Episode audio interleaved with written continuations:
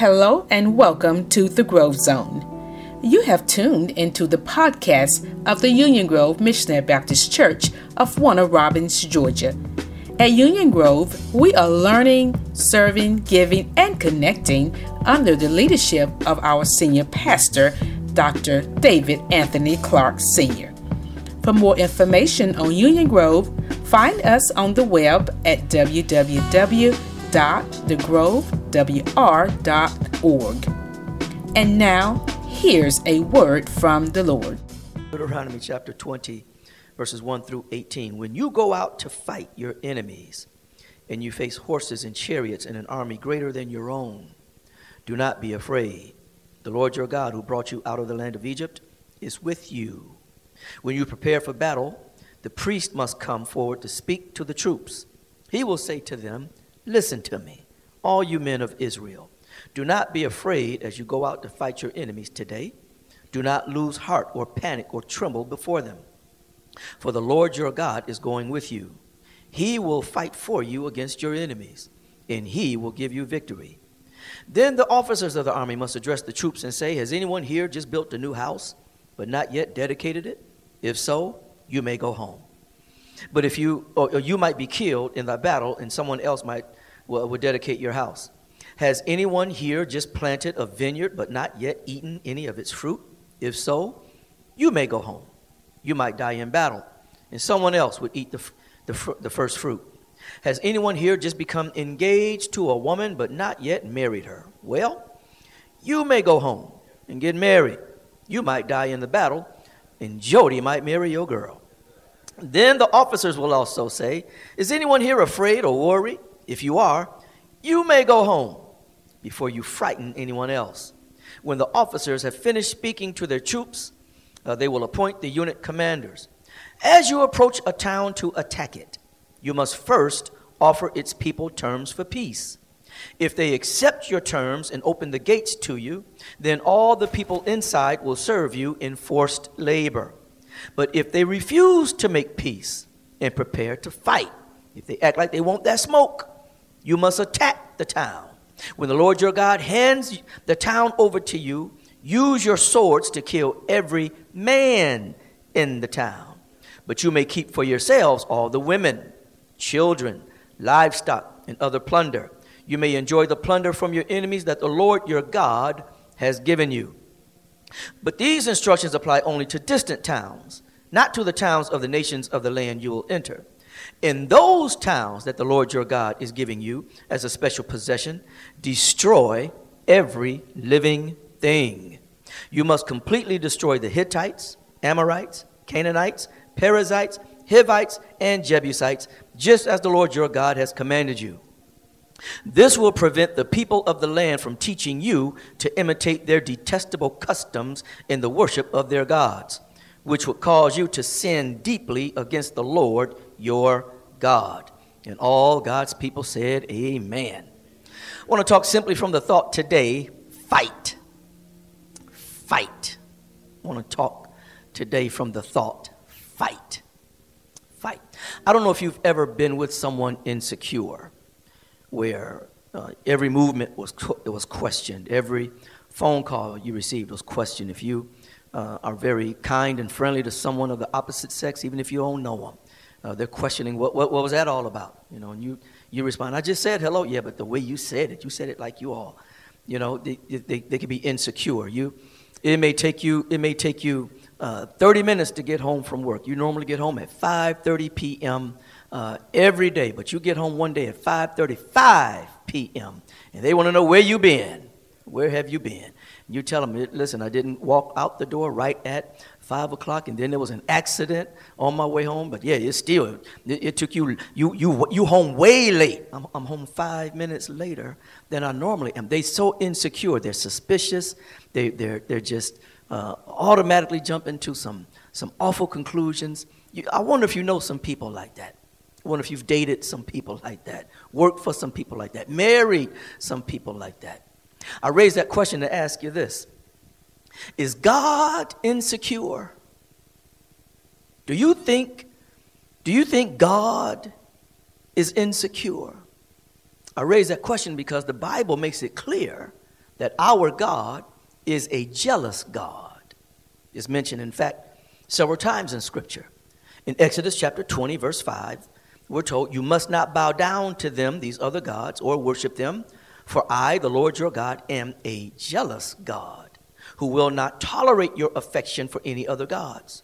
I'll lay the sins of the parents upon their children. The entire family is affected, even children in the third and fourth generations of those who reject me. Deuteronomy chapter 4, verse 24 says, The Lord your God is a devouring fire, He is a jealous God. Deuteronomy 32, 16 to 18, they stirred up His jealousy. By worshiping foreign gods, they provoked his fury with detestable deeds.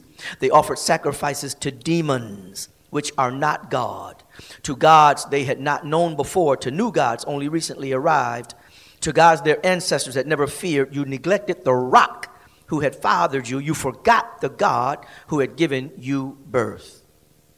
Let me, let me give you my take on this, this whole situation. Uh, our God is not insecure. He, he, he is not insecure. He does not want those who belong to him to be pulled away from him, but God is not insecure. He does not want his people worshiping other gods, but God is not insecure. After all, there are no other gods. Any other God worshiped by anyone is a God who cannot hear, cannot see, cannot move mountains, cannot heal cancer or COVID, cannot show love or demonstrate compassion, grace, uh, uh, mercy, or goodness. There is no other God of which to be jealous. God's concern is that of his people whom he loves with such great intensity, uh, not reciprocating uh, with an intense love toward him. His love for us is so intense, y'all, that nothing can separate us from his love. Come here, Paul, help me talk to the people. Paul said in Romans chapter 8, verse 35 Can anything ever separate us from Christ's love? Can anything ever come up to cause Christ to stop loving you? Does it mean he no longer loves us if we have trouble or calamity or are persecuted or hungry or destitute or in danger or threatened with death? As the scriptures say, for your sake we are killed every day. We are being slaughtered like sheep. No, despite all these things, overwhelming victory is ours through Christ who loved us. And I am convinced that nothing can ever separate us from God's love. Neither death, nor life, nor angels, nor demons, neither our fears for today, nor our worries about tomorrow, not even the powers of hell can separate us from God's love. No power in the sky above or in the earth below. Indeed, nothing in all creation will ever be able to separate us from the love of God that is revealed in Christ Jesus our Lord. God wanted Israel to give him what he offers them. He, he, he, wanted love from them, responding to his love for them. God wanted love from them, responding to his love for them.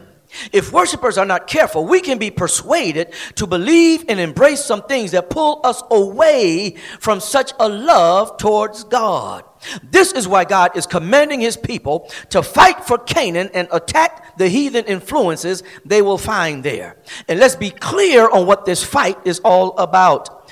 It is a fight for a place in worship that Israel would not compromise worshiping God and God alone and loving him with all their heart, all their soul, and all their strength. They, they, they are to fight to inoculate themselves against heathenistic influence that would contaminate their worship unto God. Look at verse 18 of our text today. Deuteronomy chapter 20, verse 18.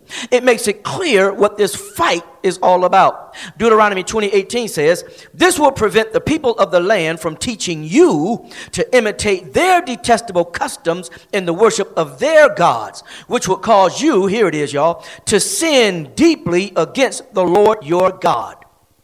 In Deuteronomy chapter 20, God is commissioning his people to go into battle, to go and fight the inhabitants of Canaan. They, they were to fight to come to a place in their worship where they would never kick God to the curb. They, they aren't just fighting to, to occupy places, geographical places in Canaan.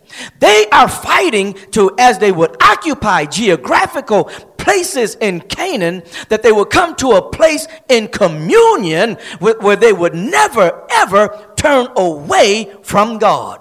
They, they, they were to not just come to a place geographically and occupying Jericho and Ai and Gilgal as geographical places and only to live in those places and worship other gods. No, they were to come to a place not only geographically, y'all, but in their relationship with God, a place where nothing can pull them away from Him, nothing can cause them to turn from Him, nothing would cause them or, uh, or persuade them to rebel against God. They, they were to war for a place in Him to where being unfaithful to the Lord was unimaginable, unfathomable, and no way in the world while God has declared nothing can separate us from the love of Christ, we must declare we will not allow anything to separate us from faithful fellowship with Christ. And when I say nothing, I mean nothing. No other religious teachings will do it. No new age or self help guru will do it. Listen, no one will convince me that God the Father, we need to be at this place where no one will convince me that God the Father of our Lord and Savior Jesus Christ is not the one and only sovereign God of heaven and earth. We need to come to a place where no one will have me talking about how the universe brings good things to me. I, we, we need to be in a place where we will give God glory for for his goodness and his mercy following us all the days of our lives and how he bestows upon us good and perfect gifts that can only come from him. We are to fight for a place in our worship where we will not abandon trusting in our personal God for an impersonable uh, universe or a, even a personable universe or universe or some bland generic higher power. The fight Israel is to initiate is one of a place in where in, in their worship where they are assured that the Lord their God is one Lord and they are loving him with all their heart, all their mind, all their soul, and all their strength. And let me tell you something, Union Grove, and all of you who are worshiping with us, let me tell you something. You don't just end up in that place. You, you don't just happen to find yourself in that place. Anybody know what I'm talking about? Yeah, this this this place, this place is, is a place where where you got to fight to get there. You don't just stroll out of darkness and and life of living like you're the devil's offspring, and the next thing you know, you're living holy and sanctified and walking in victory. Getting to that place, that place where no influence will pull you away from the one who saved you and delivered you and changed you and transformed you and sealed you and filled you, takes warfare. You got to fight to get to that place. And I believe I'm talking to somebody who may be in the throes of it. Someone who's tired of turning away from God, tired of, of being hit and miss with God, tired of, of coming and going with God. You, you want to be closer to God. You want to have a tighter communion with God where can't nobody pull you away from the God of, our he- of heaven and earth. So, how do we fight to get to a place of faithful worship? Good question. I'm glad you asked. Couple of things, real quick. We're going to raise up. Number one, be assertive in obtaining your promise. Be assertive in obtaining your promise. I'm going to look at verses 1 and 3 of Deuteronomy chapter 20. Be assertive in obtaining your promise. Here's what God told them in telling them to be assertive in obtaining uh, their promise. Verse 1 When you go out to fight your enemies and you face horses and chariots and an army greater than your own, do not be afraid. Then in verse 3, he will say to them, Listen to me, all you men of Israel, watch this, do not be afraid as you go out to fight your enemies today. God was calling this next generation of Israel, as I've been telling y'all throughout this uh, series of, of, of, Deuteronomy, that Moses is talking to a younger crowd that's going to go in and take Canaan. He's talking to a crowd around 40 and under who's going to go in and set up their lives, build their lives and their families and, and, and their judicial systems and their law enforcement systems. Everything is going to be built from the ground up. And he's telling them that they're going to have to be assertive, they're going to have to go out to fight their enemies. They were not, y'all, they were not to sit back and wait for Canaan to fall in their lap. They were not to chill in the wilderness as if Canaan was going to be given to them because they were entitled to it. The only way they were going to possess what God had promised was to get up and go get it. Israel, Israel in this text, I don't know if you picked up on it, but Israel was to initiate the conflicts. They, they, they were to pick the fights with all these people that they got to go to, that they got to scrap with. They, they were to go and jump everybody in Canaan. Yeah. They, they were going to ambush folks. They, they were called to engage in some gangstology. God was calling them to be gangster. God, we, I don't know if you've ever studied the gangstology of God. God Himself can be gangster. I don't know if y'all ever watched in the scriptures the, the gangster side of God. Uh, God, God en- engages in gangstology. When, when, when, when the death angel was released to pass over Egypt, and, and the death angel took all the firstborn males of the Egyptian households, but left the, the, the, the, the Jews' uh, households intact, that was a gangster move on behalf of God. When, when God, when, when the Red Sea parted for Israel and Pharaoh and his army drowned in it, that was a gangster move from God. When, when Israel marched around Jericho and the Jericho walls just fell down, that was a gangster move from God. When God had a disobedient prophet named Jonah swallowed up in the belly of a great fish and vomited out after he repented. To be swallowed up in the belly of a great fish, now that's gangster. That's, that's gangster uh, uh, when, when, God, when God made invisible chariots of fire visible for Elisha and his servant in 2 Kings chapter 6, when you can release chariots of fire to fight for your people, now that's gangster. That's gangster. When God told cancer it would not kill you, when He kept the stroke from taking you out, when He healed your body of COVID 19, that was God being gangster on your behalf. But the most gangsterist move of all was on this one Friday night when, when God's son hung on that cross with nails in his hands and, and nail in his feet and he bled and died for you and for me. And he, he, he, he died and was buried in a borrowed grave. But early Sunday morning the Spirit of God rose him from the dead. Y'all that's gangster when God can raise you from the dead, that's a gangster move. When God can rob the grave of his victory and death of its sting, that's gangster. And God can be gangster and cause for his people to engage in a little gangstology and be assertive. God promised us a place in our relationship with Him where we can live out our faithful love for Him.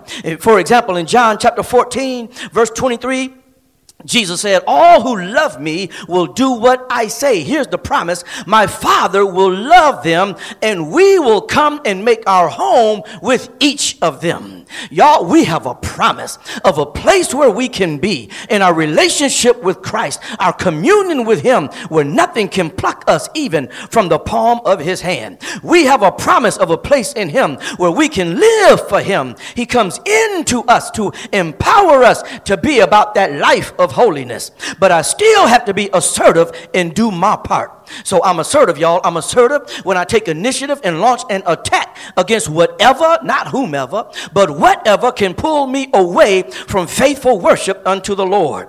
In other words, I'm assertive to obtain the promise when I grab my Bible and seek understanding rather than wait on someone else to give me a word. I'm assertive when I get in my prayer closet and pray privately, believing God will reward me publicly rather than wait on someone else to pray for me. I'm assertive when I build myself up in my most holy faith rather than blame someone else for why I'm not growing. God expects us to be assertive. Yeah, he does his part and will continue to do his part. But we've got to be assertive if we are going to obtain the promise that he makes for us. And don't you understand that assertiveness is what turned the state of Georgia blue? It wasn't inevitable passivity that Georgia helped to get Joe Biden and Kamala Harris elected. It wasn't because everybody sat back wishing Georgia would put Dr. Raphael Warnock and Jon Ossoff in their respective offices. It was the assertiveness of a sister named Stacey Abrams. Yeah. Stacey Abrams founded Fair Fight Action to help push the Democrats' agenda. It was her assertiveness that turned Georgia around. If you are going to experience a turnaround in your life, if you are going to obtain the, the promises of God for your life, you are going to have to be assertive. So assertive folks aren't passive folks. Assertive folks don't just sit back waiting on things to be given to them or to fall in their lap. They go get what they believe they can have. Be assertive and go get what God has promised you.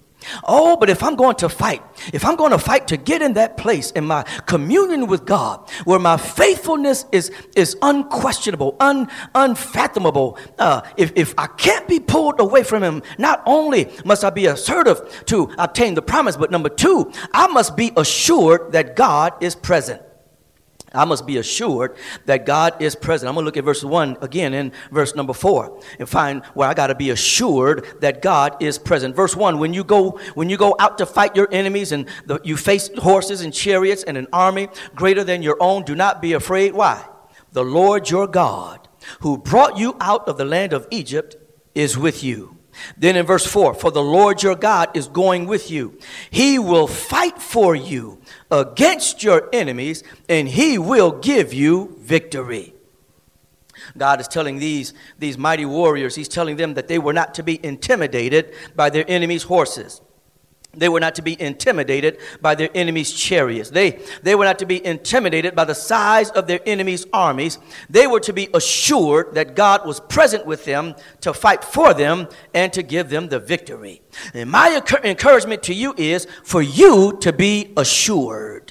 Don't be intimidated by how much of a challenge it is for you to get to a place in your worship where you and God are inseparable. Don't be intimidated by the power of what can pull you back into a life of sin. Don't be intimidated by the power of your addiction. Don't be intimidated by your lack of knowledge of the Bible. Don't be intimidated by how other folks in the church seem to have it all together and know all the words to all the songs and all all the verses in all the Bible. The same God who brought you out of sin is the same God who, who has delivered us from sin. He is present with you to help you fight for your growth. God doesn't just save us and then toss us into the church and say, now go live right. No, God, God takes up residence on the inside of us. He gives us His Spirit to help us fight for our sanctification so we can live in victory. He is present with you. He is present within you so you can understand His purpose for your life. He is present so you can overcome that addiction. God is present so you can fight to overcome depression and trauma and anxiety and despair. God is present to empower you to stop feeling sorry for yourself and entertaining suicidal thoughts. God is present so you can win the battle against pride and arrogance and stop thinking you can make it all by yourself. God, who brought them out of Egypt, was present with them. God is present to fight for them. God is present to ensure that they win. Let me ask you something. Do you know what victory looks like? Do, do, you know what this kind of victory looks like? Victory like this, this sort of victory, when you are assured that God is with you and you go to fight to get to that place in Him where nothing can pull you away from Him and nothing can cause you to compromise your worship. Listen, that victory, it, it looks like you sounding like Joshua when Joshua said, As for me and my house, we will serve the Lord. It's, it sounds like when Paul was in prison, and even in prison for preaching the gospel, Paul said, For I know whom I have believed, and am persuaded that he is able to keep that which I have committed unto him against that day. Victory, victory looks like Job being sicker than a dog, but yet affirming, I know my Redeemer liveth. Uh, this, this sort of victory looks like the Hebrew boys headed into the furnace declaring, even if God doesn't get us out of this, we still know that He's able. This kind of victory, when you're assured that God is with you, it looks like it looks like Peter denying Jesus three times and then hearing Jesus ask him three times, if you still love me, feed my sheep. I know you messed up, but I haven't thrown you away. I know you messed up, but I still have purpose for your life. I know you messed up, but I can still still use you to advance my kingdom? Get back in the game and feed my sheep. Let me tell you what, what it looks like when you know God is with you and you're assured of the victory. Victory looks like John being isolated, being quarantined on the Isle of Patmos, but he can, but he could still see Jesus. Yeah, he, he was exiled, but he still saw Jesus. He saw his hair and that it looks like wool. He saw his eyes and that they're like flames of fire. He saw his skin and it was the same color as brass. He heard his voice and it was a sound like the roar of many waters, all because God is present. I don't know where you are. I don't know whether you're frustrated. I don't know whether you're down on yourself because you just can't seem to focus on God. Let me encourage encourage you and remind you that God is with you. God is with you. Be assured God is present and your growth and where you can go in Him, hear me, y'all, is not all on you. It's not all. Read your Bible, but it ain't all on you. Give him praise, but it ain't all on you. Pray without ceasing, but it ain't all on you. Learn, serve, give, and connect, but it ain't all on you. God is with you to help you, to empower you, to get to that place in him where you and he are inseparable. Is anybody praying with me today? Fight as though you know he will help you. Get to that place in him that is so strong, nothing can pull you away from living for Him. How do we fight to get to a place where we are faithful in our worship unto the Lord? First, first we must be assertive to obtain our promise. Secondly, we must be assured that God is present. Thirdly, we must be aligned with the right partners. We must be aligned with the right partners. Listen, I'm going to take a glance at verses 5 through 9. 5 through 9, where God was trying to align the mighty men of God who would go forth to fight with the right partners. Verses 5 through 9. Then the officers of the army must address the troops and say, Has anyone here just built a new house but not yet dedicated it? You might not want to go into this battle. Verse 6 Has anyone here just planted a vineyard but not yet eaten any of its fruit? You might want to stay at the crib. Verse 7 Has anyone here just become engaged to a woman but not yet, not yet married her? You might want to stay on bike. Verse 8 is the one that really gets me, y'all. Then the officers will also say, Is anyone here scared? if you're scared, you might want to take it to the house. Mm, mm, take it to the house. Mm, mm, take it to the house. Everyone you can count can't be counted on. If you are going to fight to get to a place in your worship to where you unquestionably, irrevocably, irreversibly love God with all your heart, all your mind, all your soul, all your strength, then you're going to need to be aligned with the right partners. The truth is, some folks aren't going to work out in helping you grow stronger in the Lord and in the power of His might.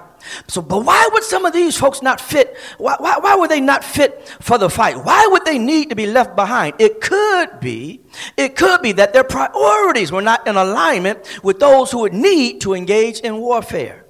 Really don't know. But how do you know? How do you know if you're aligned with the right partners? How do you know if you can count on a person to help you fight to be faithful? I could give you a list of indicators. I, could, I mean, we could probably try and break down this list. I, I don't know if you have a vineyard. I don't know if you have a brand new house. I don't know. I don't know if you're engaged to be married. Now, some of y'all, you got you a new bay, you got you a new boo. That can certainly pull you away from God. But let me just, let me give you one strong indicator based on what all of this seems to all of this seems to uh, uh, uh, equate to. It, it boils down to one question as far as what i can see. The question is are they as hungry or hungrier than you to get to that place?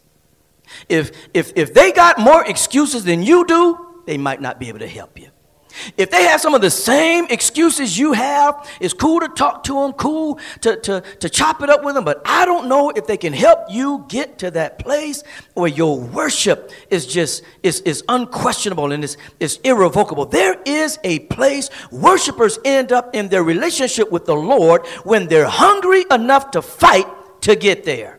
And you need to ask if those, if those who are to partner with you are hungry, passionate, ready to fight, eliminating excuses and fighting to get to that place. If they ain't putting no effort into getting there right now, they may not be able to partner with you to help you move forward in your walk with Christ. Bless his holy name. It's tight, but it's right. When the wrong people are on your team, though, they got to get cut. They got, they got to get cut. When athletes don't meet the standards to be on the team, they get cut. You have to cut some folks from your team and partner with those who, whose hunger align with yours, their priorities align with yours, their faith aligns with yours. If they ain't trying to get closer to God, they probably can't help you get closer. If they're not trying to overcome some weaknesses in their flesh, I don't know if they can help you overcome weaknesses in yours. If they're not trying to really become more faithful and more intense in their love for God, I just, I don't know if they can help you become more intense in your love for God. But you need to partner with people who are hungry, folks who ain't got excuses, folk who can make pursuing God a priority. They want it just as bad, if not even better, than you do. But you ain't gonna get there by yourself. just not gonna happen. It's not designed to happen for you to get there by yourself. God has designed for us to get to a certain place of communion with Him in the context of community. We need some partners. We need some partners. I know you love to sing that song, Long as I Got King Jesus. I don't need nobody else. It's a good sounding song, but it's a lie. You need some other people.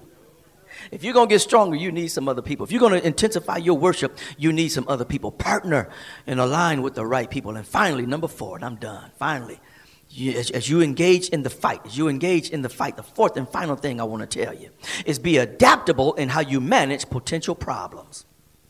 Be adaptable in how you manage potential problems. Look at verse 10.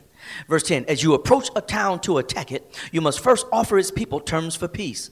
If they accept your terms and open the gates to you, then all the people inside will serve you in forced labor. But if they refuse to make peace and prepare to fight, you must attack the town. When the Lord your God hands the town over to you, use your swords to kill every man in the town. But you may keep for yourselves all the women, children, livestock, and other plunder. Verse 15. But these instructions apply only to distant towns, not to the towns of the nations in the land you will enter. In those towns that the Lord your God is giving you as a special possession, destroy everybody. Everybody. All of them. Moses exhorted the next generation of the children of Israel to be adaptable in how they would manage potential problems. The influence of heathen worship was a potential problem. Those who would inhabit Canaan were given two approaches to take with heathens as they attacked the towns of Canaan. With small, distant towns, they were to offer terms for peace. In other words, there was an option to coexist with the people who lived in, let's say, uh, the very rural areas of Canaan, or possibly towns just outside of Canaan itself. God did not command the Israelites to destroy everyone who lived out in the country out in Marshallville in Canaan. Yeah, out, uh, out Milledgeville in Canaan.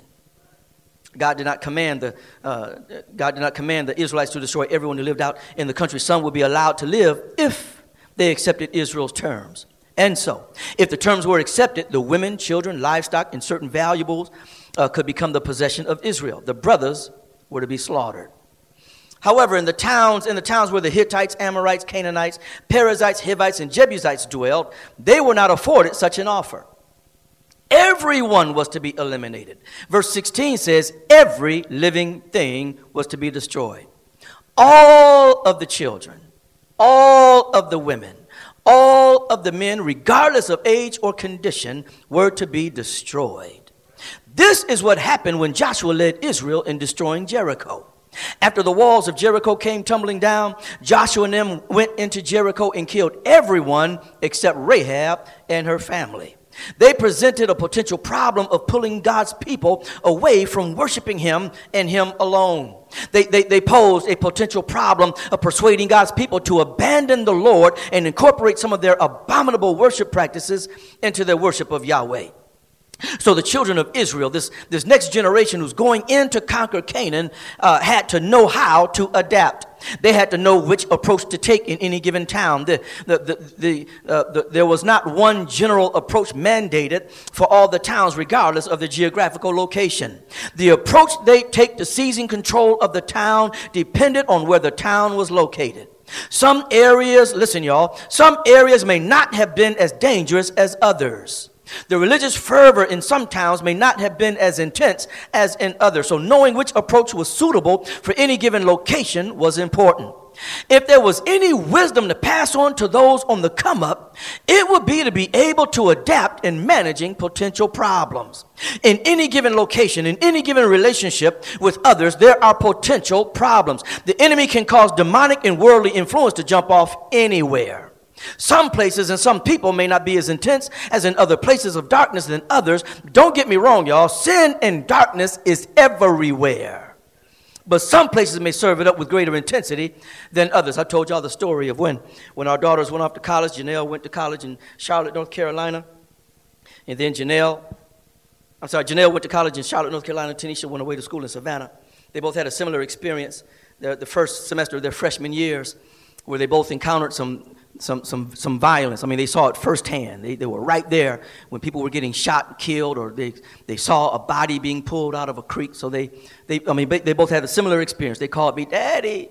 They told me what happened. I, they, they told me what happened. And they said, I'm not used to this. I, I, I didn't grow up seeing this. And then they said, I, I don't feel safe here.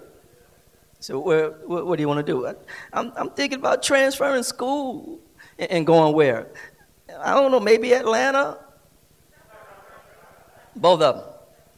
Janelle in her freshman year wanted to transfer to some school in Atlanta. Tanisha in her freshman year saw some violence like she had never seen before, wanted to transfer to a school in Atlanta, as if Atlanta was safer than Charlotte, as if Atlanta was safer than Savannah. My God. You have to be adaptable in managing potential problems. Warner Robins is not like Atlanta or Savannah or Charlotte or San Francisco or Los Angeles or New York City or Miami.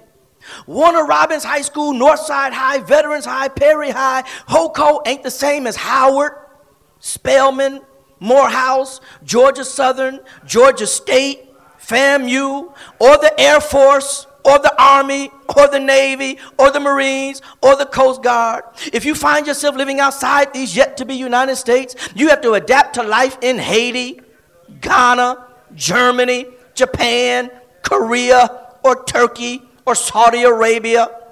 People are different, cultures vary, Customs are diverse. What's acceptable and appropriate here may not be so with other people and in other places. You have to know how to adapt and yet keep it holy.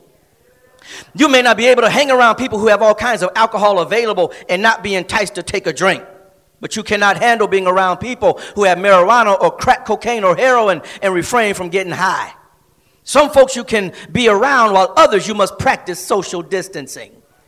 God is after a people who, even if they coexist with other people of other religions and beliefs, God's people still worship Him and Him alone and love him with all their heart, all their soul, and all their strength. So there may be some times when you can hang with some people because they're not as intense and persuasive with their beliefs. And then there are times when you need to cut other people off because you're not as strong as you need to be in your faithfulness to God. They pose a problem. They pose a threat because you're not as strong in your faith as you ought to be.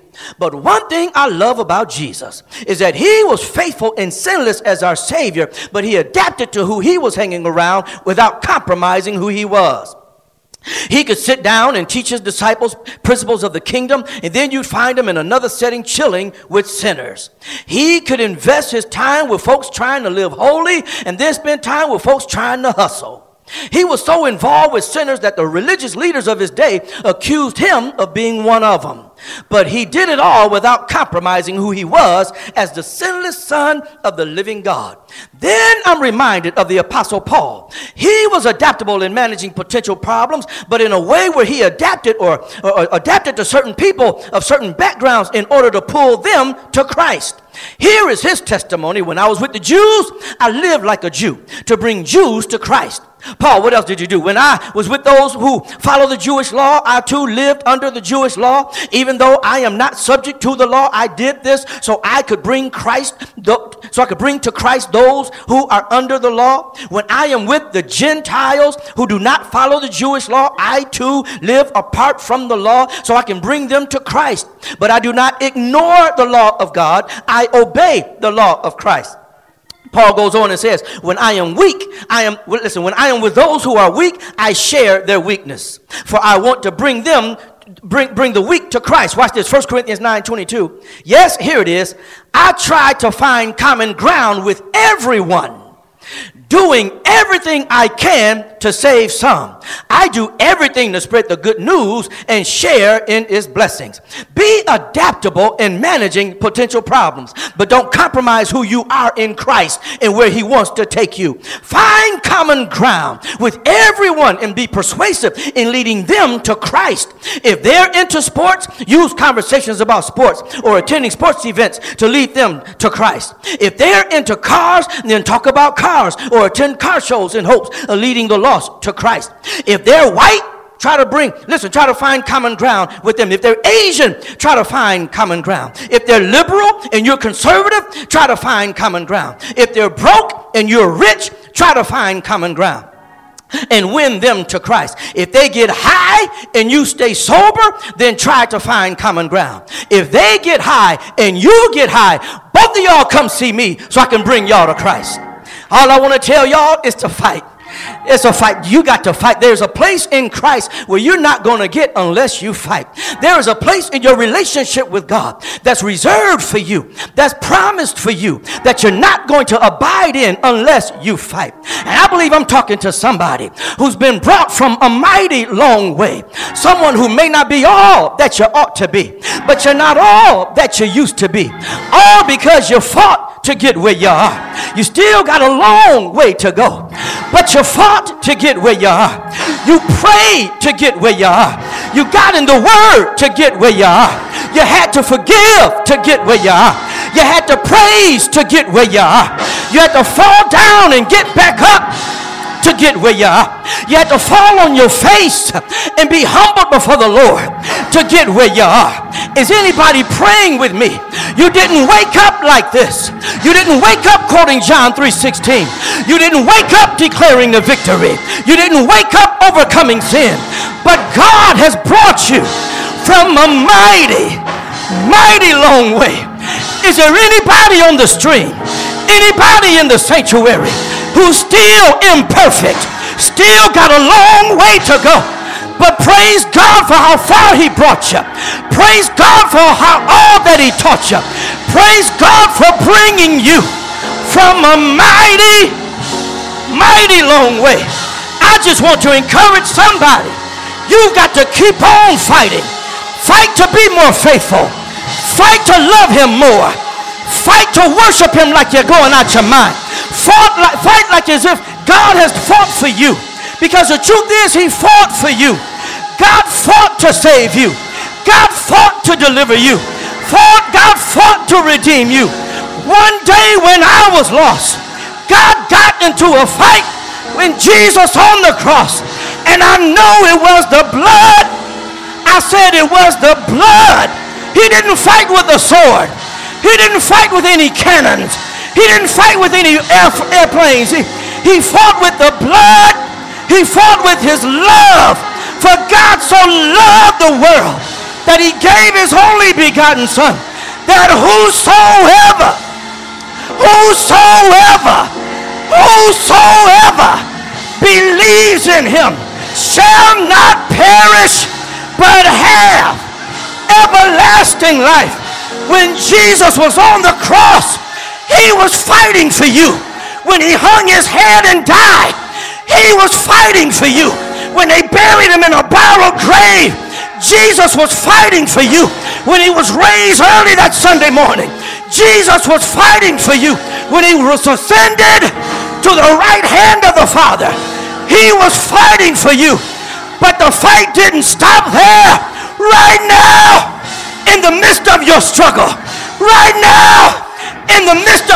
Right now, in the midst of your pain, Jesus sits at the right hand of the Father, interceding for you, asking God to give you more power, asking God to give you more grace, asking God to give you more strength. Right now, right now, He's fighting for you. Right now, He's going to bat for you. Right now, He's warring for you. warring for you to make it, warring for you to move forward, warring for you to grow stronger.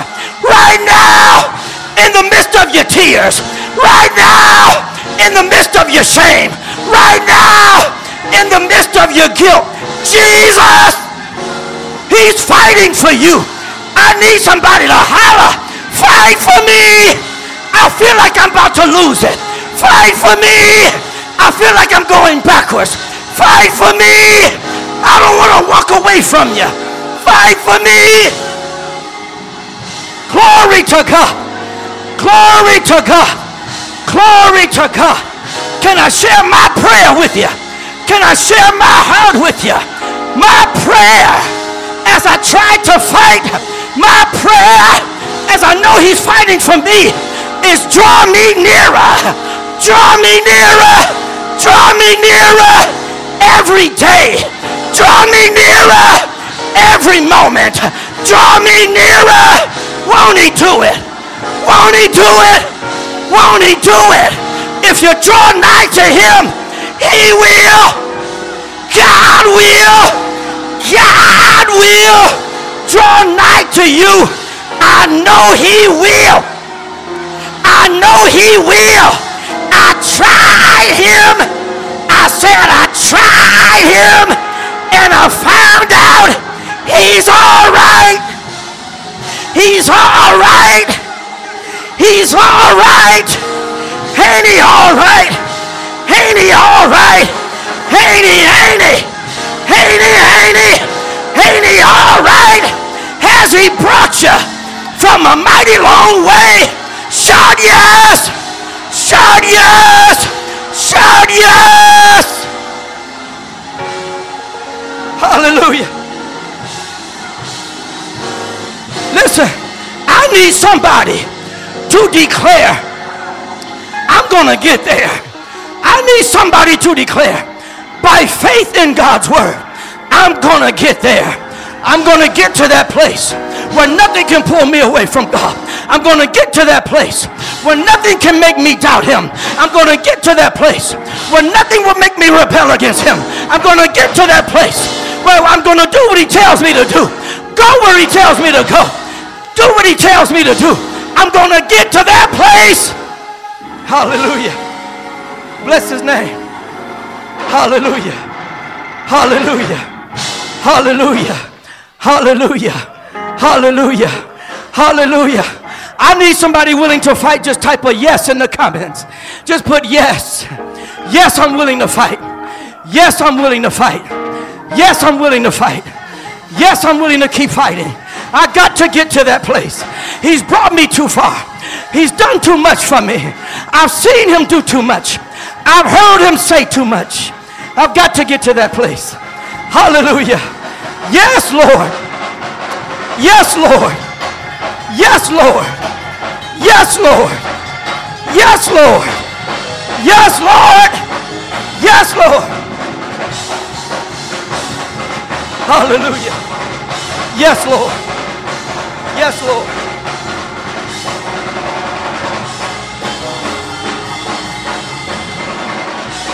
Yes, Lord. Hallelujah. Hallelujah. There's a place for you. There's a place for you. There's a place for you. A place of greater victory. A place of greater faithfulness. A place of greater worship.